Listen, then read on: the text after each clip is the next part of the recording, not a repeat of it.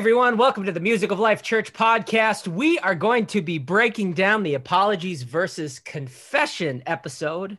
If you haven't heard it, please give it a listen. We're going to break it down so that you can help people who've been hurt by this topic. I'm Pastor Jonathan here with Pastor Joel. Howdy. Hey there. Yeah, so how was that? That was great. That felt amazing. This is such an important topic. I, I love that just nailing that. This is fundamental Christianity point. Take Dude. direction from God, confess and repent when you don't. and we covered we covered the first half of point number two and the fundamental Christianity. So yes, I feel like apologies is so obviously, at least to me, it is such an obvious warping of of God's doctrine and its man-made tradition. It's like, look, show me in the Bible where somebody says, in response to doing their wrong, something wrong, I'm sorry. right. Doesn't happen. And this is a truly raw and real thing that is going on in our lives currently. We Yeah. are, re- you know, like Pastor Joel and I are right in the middle of on a journey of living this that we won't go into too many details about, but that's, you know, I, I understand why you've been chomping at the bit to discuss this because this is something that is very prevalent in our culture and something that is affecting our lives, Pastor Joel's and my life currently. And it Yeah. always does, but but we're we're in the midst of something going on right now that is uh, exciting. And th- if this doctrine was fixed, uh, yeah, there would be a lot a lot of uh, repair. Yeah, because this is the first step to repair. It's like the It person is. who did something wrong needs to admit it. And you're right. Th- I mean, this isn't this is not just a topic. And I'll even say this: one of the reasons we've been able to do so many topics at such a such a a, a depth of quality, in my opinion, is because this isn't just stuff we've learned. This is stuff we're living through Definitely. and and not just this episode with apologies but going all the way back you know we, we there's a lot of a lot of these topics we do have a lot of doctrine understanding what these topics are doing but we have a lot of experience with the damage that's happened in the church in response to the topics we're covering and this one i think like you said is very fresh because Mhm. we you know we aren't just saying that pastors are teaching to apologize and ask for forgiveness Right. this isn't just something we are hearing this is definitely something we're experiencing Yeah. We we we hit the history of this topic, say you're sorry. And in the response to doing something wrong is to say we need to apologize, ask for forgiveness. Did you say you're sorry? And if you do that, you're covered. right Right? So the church has replaced confession and repentance with an apology. Or, you know, and that's one side, or you just don't do anything wrong anymore if you're a believer right if you believe in Jesus, then either, you know, like there's two camps. If you're a Christian, then either say you're sorry, ask for forgiveness, or you're covered in the blood of Christ, blood of the Lamb, you're good to go. And Yep. these are the two sides that we are currently dealing with. To address the limitation side of say you're sorry, which which is really interesting because this is a law, right? These people are saying this is a law. When you do something wrong, you This need you to to, yep, you have Yep. to say you're sorry. And and so here's a limitation, more limitations, right? yeah yeah And ask for forgiveness. Right. And when that person says, I forgive you, then they don't. I was watching a show um, on TV and there was some some girls that were picking a fight with another girl. They were in the office with the principal, and the principal says, Girls, I want you to apologize. The girl said, oh, We're sorry to the girl that they that they were trying to bully. yeah Then the principal said to the girl who was bullied, Do you accept their apology? And she goes, No, I don't. And she goes, She said to the principal, Do I have to accept their apology? And the principal was like, Um, Oh, no one's I- ever asked me that. yeah, I guess you don't have to. Then she goes, Good. Well, then I don't. and it was over. It was like this really, really awesome scene of what what did that do? Yeah, what's the benefit? Yeah, I love that because that is that is a part that we didn't we didn't cover in the what the flock half of this topic is this this expectation to accept the apology. Right. That is funny. But it is, it's like the person who was wronged with these perspectives has to bear the pain of the interaction when they were wronged. Right. That's why I love this topic, is because, you know, when you're talking about, apo- I'm apologizing, I'm saying that I feel bad, or I'm saying that I'm just covered in in the lamb of the blood of the lamb. I, if I did something wrong, I am all I can always get off the hook. Yeah. As Yep. but as soon as I'm the one who someone does something wrong against, I'm the one that's bearing the pain and the weight and the suckiness of that interaction. Yep. And as soon as I go, no, no, no, no, I want them to make up for it. If I'm in one of those two camps, Yeah. Are you totally the bad different. guy then? If you don't accept the apology, are you the bad guy now? Even Yep. though you were the one who was wronged, you're the bad guy for not accepting the apology. And really, that's that is even this. So the accept the apology is covered with uh, and ask for forgiveness. Yep. Right? yep, So I say I'm sorry, and then I ask you to forgive me, is really me trying to force your hand to accept the apology. hmm And and maybe you're not ready to forgive yet. And you, and you're the bad guy if you don't. right, You're the you're the one not handling this like a Christian if you don't just immediately forgive me when I ask you to. boy. Which I mean, this this whole this Dietrich Bonhoeffer quote is pretty spectacular. It sure is. Because it goes deeper than just like make sure you confess to God when you do something against God. Make sure you confess to a brother when you do something against a brother. He really paints a picture of shouldn't it be easier if I wrong a brother to go to that brother?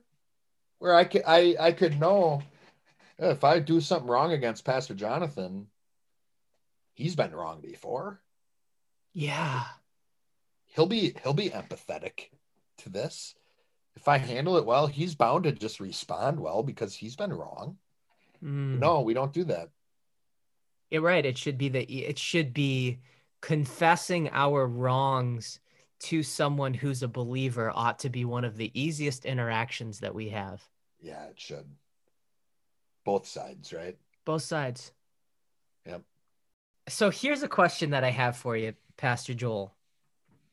When I want to talk about Pastor Richard Tater here for a moment. okay He called us he called us heretics. right why didn't we or why didn't you uh or did you confront him about this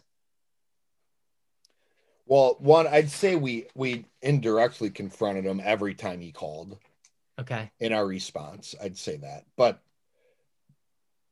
but here would be my my answer to why if if i was going to argue why we didn't confront him at all it would be because he never actually came to us with his issue to be for us to have the opportunity to be heard. Hmm. so where this starts is we need to take a step back is if we're only looking at this through the lens of Pastor Tater trespassed against Joel and Jonathan by calling them heretics, we're missing the the the initiating stimulus to this interaction. Because what really happened is we said something that he didn't like. He took offense to something we were teaching. hmm So we're doing our podcasts, we're talking about all these episodes, all these different topics, and he's offended by something we taught. So where this whole thing fell apart is by him not confronting us well and asking us. He made statements, he judged us, he projected on us instead of coming to us like a brother and asking us to explain ourselves. Hmm. So that's where it fell off the rails. Where if so, basically, we had this interaction with him where he just calls us a heretic, judging us, which really proved he wasn't handling this like a believer. Hmm. So in that situation, then we would immediately forgive him, which we did. So we we would unconsciously confront him through responding to his his phone calls. But when somebody just in one step after me teaching something concludes without coming to me for further understanding that I'm a heretic, that person isn't handling this the way that God would want them to. So my response is to just forgive that person. Hmm. Yeah, I mean, Jesus wasn't going around initiating interactions with the Pharisees of people be- that believed that he was a heretic, people that believed that he was, you know, a, a blasphemer. He wasn't walking around, but they, but they were wronging him. Oh yeah, they were wronging him. So that would be Jesus essentially saying, "Well, we don't." Uh, he doesn't really see them as a believer. No.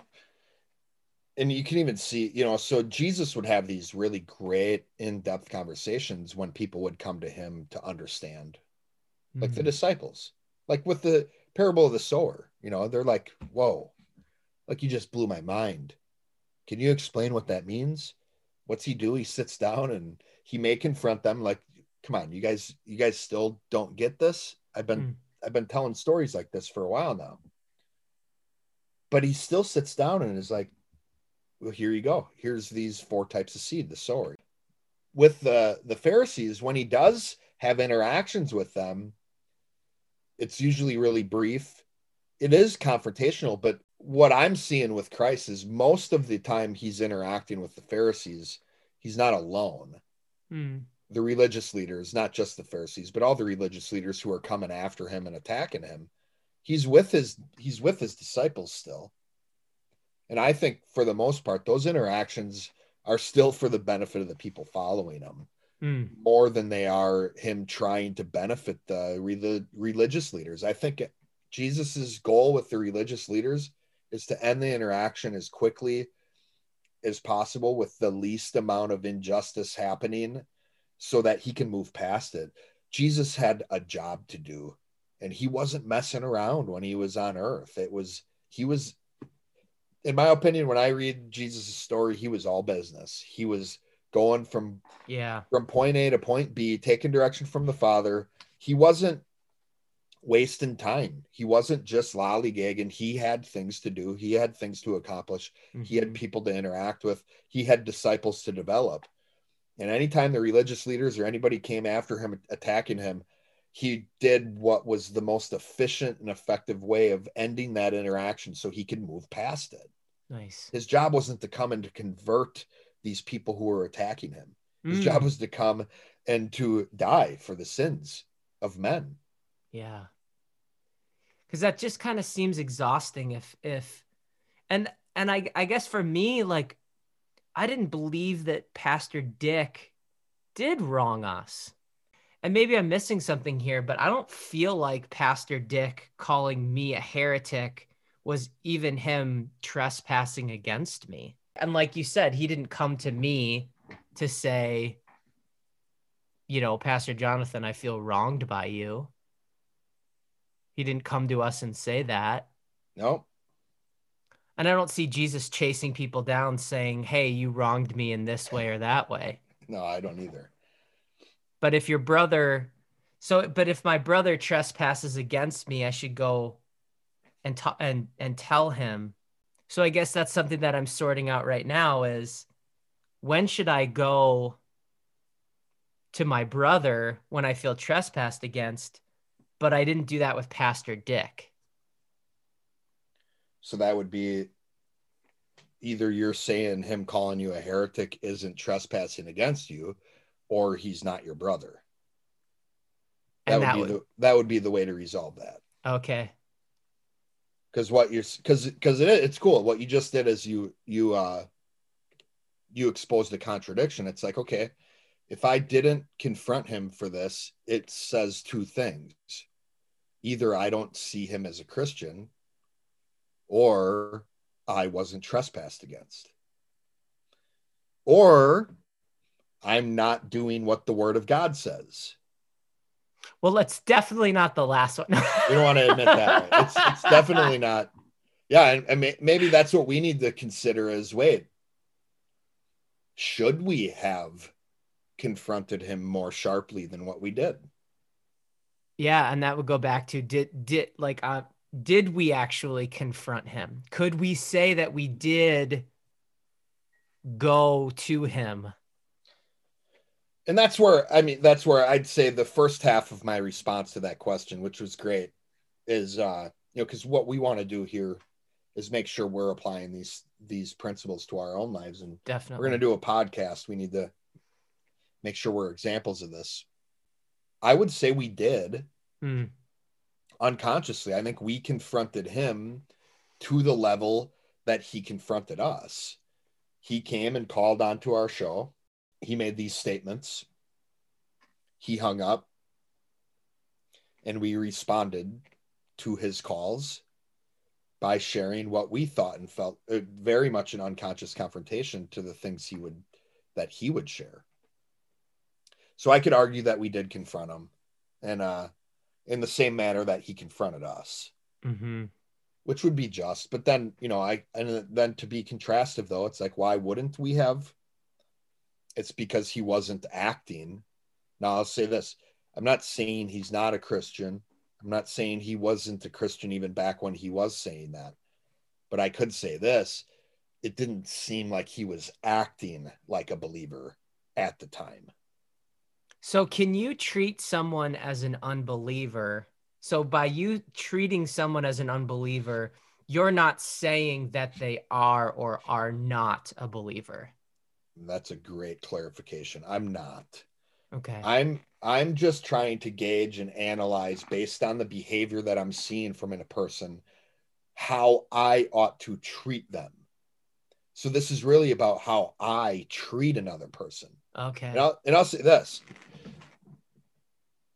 Ultimately, it it is so that I can love that person the way they need to be loved. Hmm the reason we treat a believer and an unbeliever different is because the way to love and reach that person is different. Because really, what we're saying is a believer can be reached internally when they do something wrong. The Holy Spirit can speak to them internally. Mm-hmm. So I mm-hmm. confront them. That gives God an opportunity to speak to them in an area that maybe they were blind to before I said something. Mm doing that to an unbeliever doesn't work because an unbeliever doesn't have the Holy Spirit within them. So the best way I can reach an unbeliever is through external means. What's that look like? Forgiving them. Then God can use that injustice to reach them from their circumstances, their external sources. Hmm. So really, me tr- me treating a person, whether they're an unbeliever or a believer, isn't me judging them. It's me trying to determine what's the best way I can love that person. Awesome. So it's more, it's, and the focus is much more about how do I help them? Yes. What is the, what is the way that I can help them? So we're not saying, we're not judging someone's salvation because we're not. We're just literally saying, hey, we want to be we want to have something that's governing how we treat this person differently than just how we feel we should treat them. Right. So when we say we're going to confront them or forgive them, regardless, the principle, you know, higher than that or the principle that is directing all of that is, is the words of Jesus in terms of how we should love and help that other person. Right. What is going to help them make progress towards God. If right. it's a believer, it's to confront them. If it's an unbeliever, it's to forgive them. And either way, it's this is what's going to help them make progress towards God. Awesome. Um, that's really cool. So can you go through the the uh I mean, well, let me just mention this. Again, fundamental Christianity. Dude, that is so epic. Right. It's so simple. It's so powerful. Take direction from God. Confess and repent when you don't. One dude, two punch, right? Dude, that it just rocks my world every time I hear that. I can't I cannot hear that enough.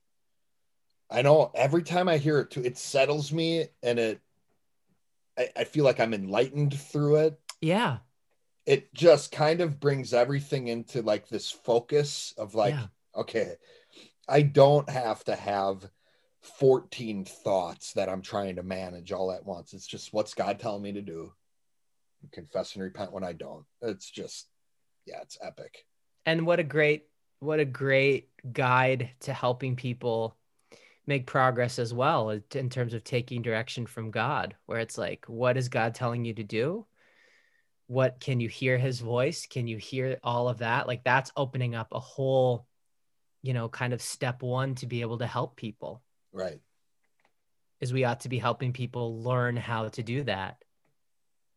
Um which i don't know how many churches out there are helping actively helping people hear from god more which is why i'm really excited to hear about pastor richard tater's journey to see if he starts hearing from God a little bit more clearly during the restoration process because yeah. that is that is the way that we help people hear from God. Yeah, it's what we're doing. I love the analogy you taught me with is really in the restoration process that we've been using that we got from the Bible. The foundation of it is teaching these doctrine from God. Mm-hmm. And doctrine is like musical chords, right? Right. And the more chords I have, the better a musician, the better ear I'll have for music. Mm-hmm. It's really the same way. Doctrine is its own language, even you can see it that way. And the more doctrine I have, the more language it, it God God is speak to speaking to us through doctrine. Mm-hmm. And the more doctrine I have, the better I'm going to hear from him. The more chords I have, the more music uh, musical ability I'll have. Not only being able to perform and allow it to come through me, but also my ear for it will grow as well. Mm-hmm. My ear for this different language, my ear for these musical chords will improve. And when I hear something different than what the world sounds like or what my flesh sounds like, it's probably God. I'm starting to learn what God's voice sounds like because of the doctrine. So, yeah, I'm looking forward. I, I thought it was great how Pastor Tater reached out. Even as a pastor, we do. We want to develop leaders here at Music Life Church Kimberly. And that doesn't just mean taking people who aren't leaders and turning them into leaders. It also means inviting leaders, maybe people who've been pastoring for decades. Mm-hmm I've done it before. I've brought a pastor who's in his 60s through restoration and it changed his life. Hmm. So to see Pastor Tater do that makes me really look up to him because I know it's it's a humility move. Not only to admit he was wrong to us, but to take a step of progress of of reaching out and asking for our help through restoration. It's amazing. Yeah, it is. And just in just a short amount of time, from him calling us a heretic to him responding the way he did in that in that phone call this week. Wow, he made a ton of progress in my mind. Yeah, this it's very rare, very rare, and very excellent response from Pastor Tater. It is. So in this, in the Music of Life Church podcast, we talk about how in these topics people's the confidence in themselves, their self-esteem gets exposed. Yeah. Um, in relation to these topics. So can you go through uh can you go through them in relation to uh to self-esteem the categories that present themselves in response to the topic, PJ? I'd love to. These self-esteem spectrum from low, mid to high in this episode is going to sound a lot like the humility episode we did. Cool. And remember, Mrs. Tater called recently and actually said she listened to it. She saw all the archived episodes we had. She listened to the humility episode. It really helped her. I encourage everybody listening right now. If you haven't listened to all the episodes that we have backlogged, they're all available for you. But this may sound familiar, not only because we're talking about self esteem again, but because it is very much, you know, with humility, having the ability to consider I'm wrong versus in a, a confession and an apology is how do I handle when I am wrong? They're going to sound a lot alike. So, for instance, low self esteem is somebody who is trying to avoid the tension of being wrong. So, this person is because if I'm wrong, I think Pastor Tater covered it. What what he was wrong in was equating being right with righteousness. Mm. That's this big mistake that a lot of Christians and a lot of pastors and leaders in the church are making. My, being right and righteousness are equated. And it's like those, those are not the same thing. So, someone with a low self esteem, you could see that person as equating being right with righteousness. So, they guard against the tension of being wrong. Mm.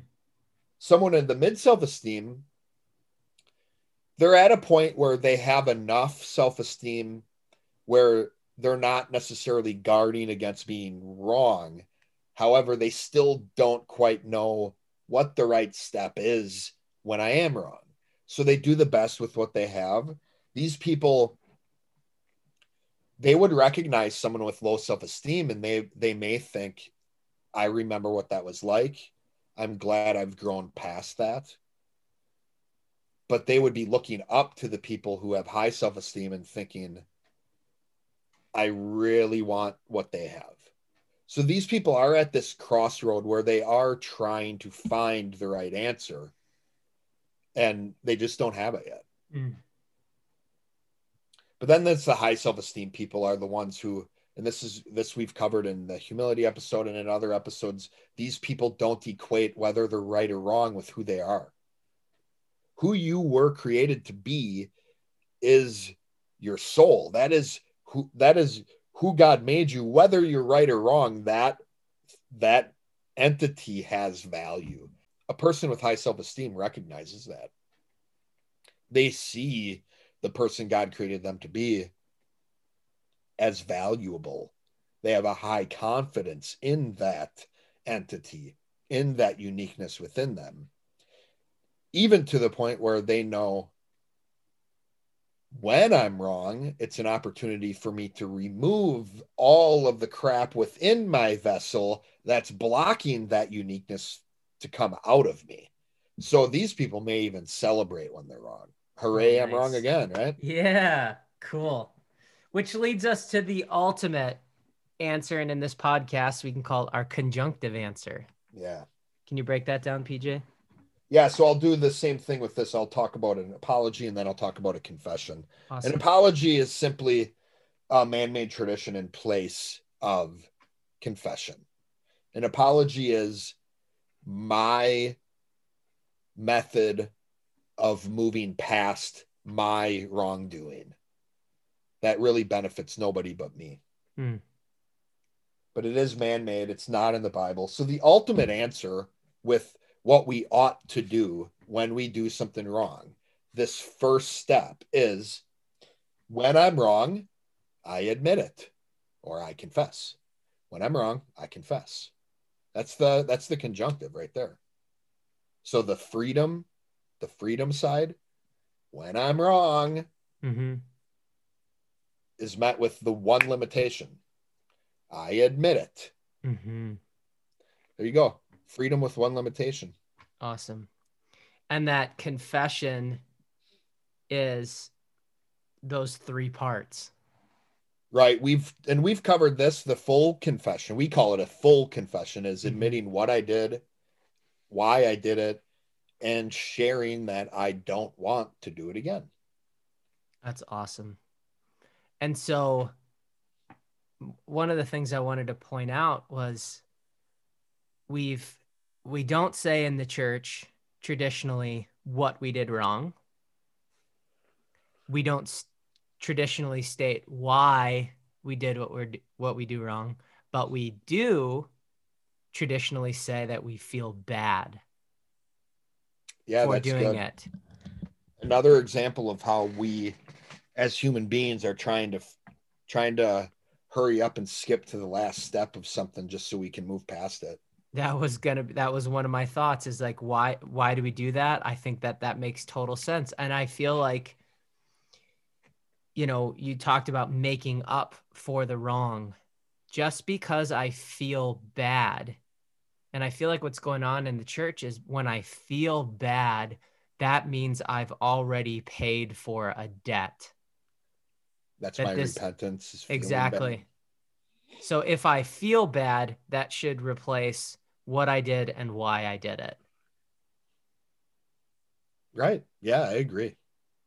But it makes sense why the church is very, you know, in in my opinion, is very focusing on feelings. So those people who have um are very good at showing what's wrong, the people that are saying that things don't make sense have all left the church. and what we're Yeah. left with a lot of times is people who feel guilty and that you know the emotion is very important to them and those are the people that have stuck around. The people who can bear the pain of that guilt and the people who can emotionally help you rise above it. Yeah, and it's just like that's what the the people who've stayed are the people that seem to value that higher, the majority of people. Right. And the the church is missing out on being able to go forward. And I can see how that man-made tradition has really affected our church and caused people that could help us not be wrong in the future to leave. Well, thank you, Pastor Joel. Thank you to everyone who's listening. This has been the Music of Life Church podcast. If you have any questions or comments or you'd like to hear a certain topic, please let us know. We'll see you next time.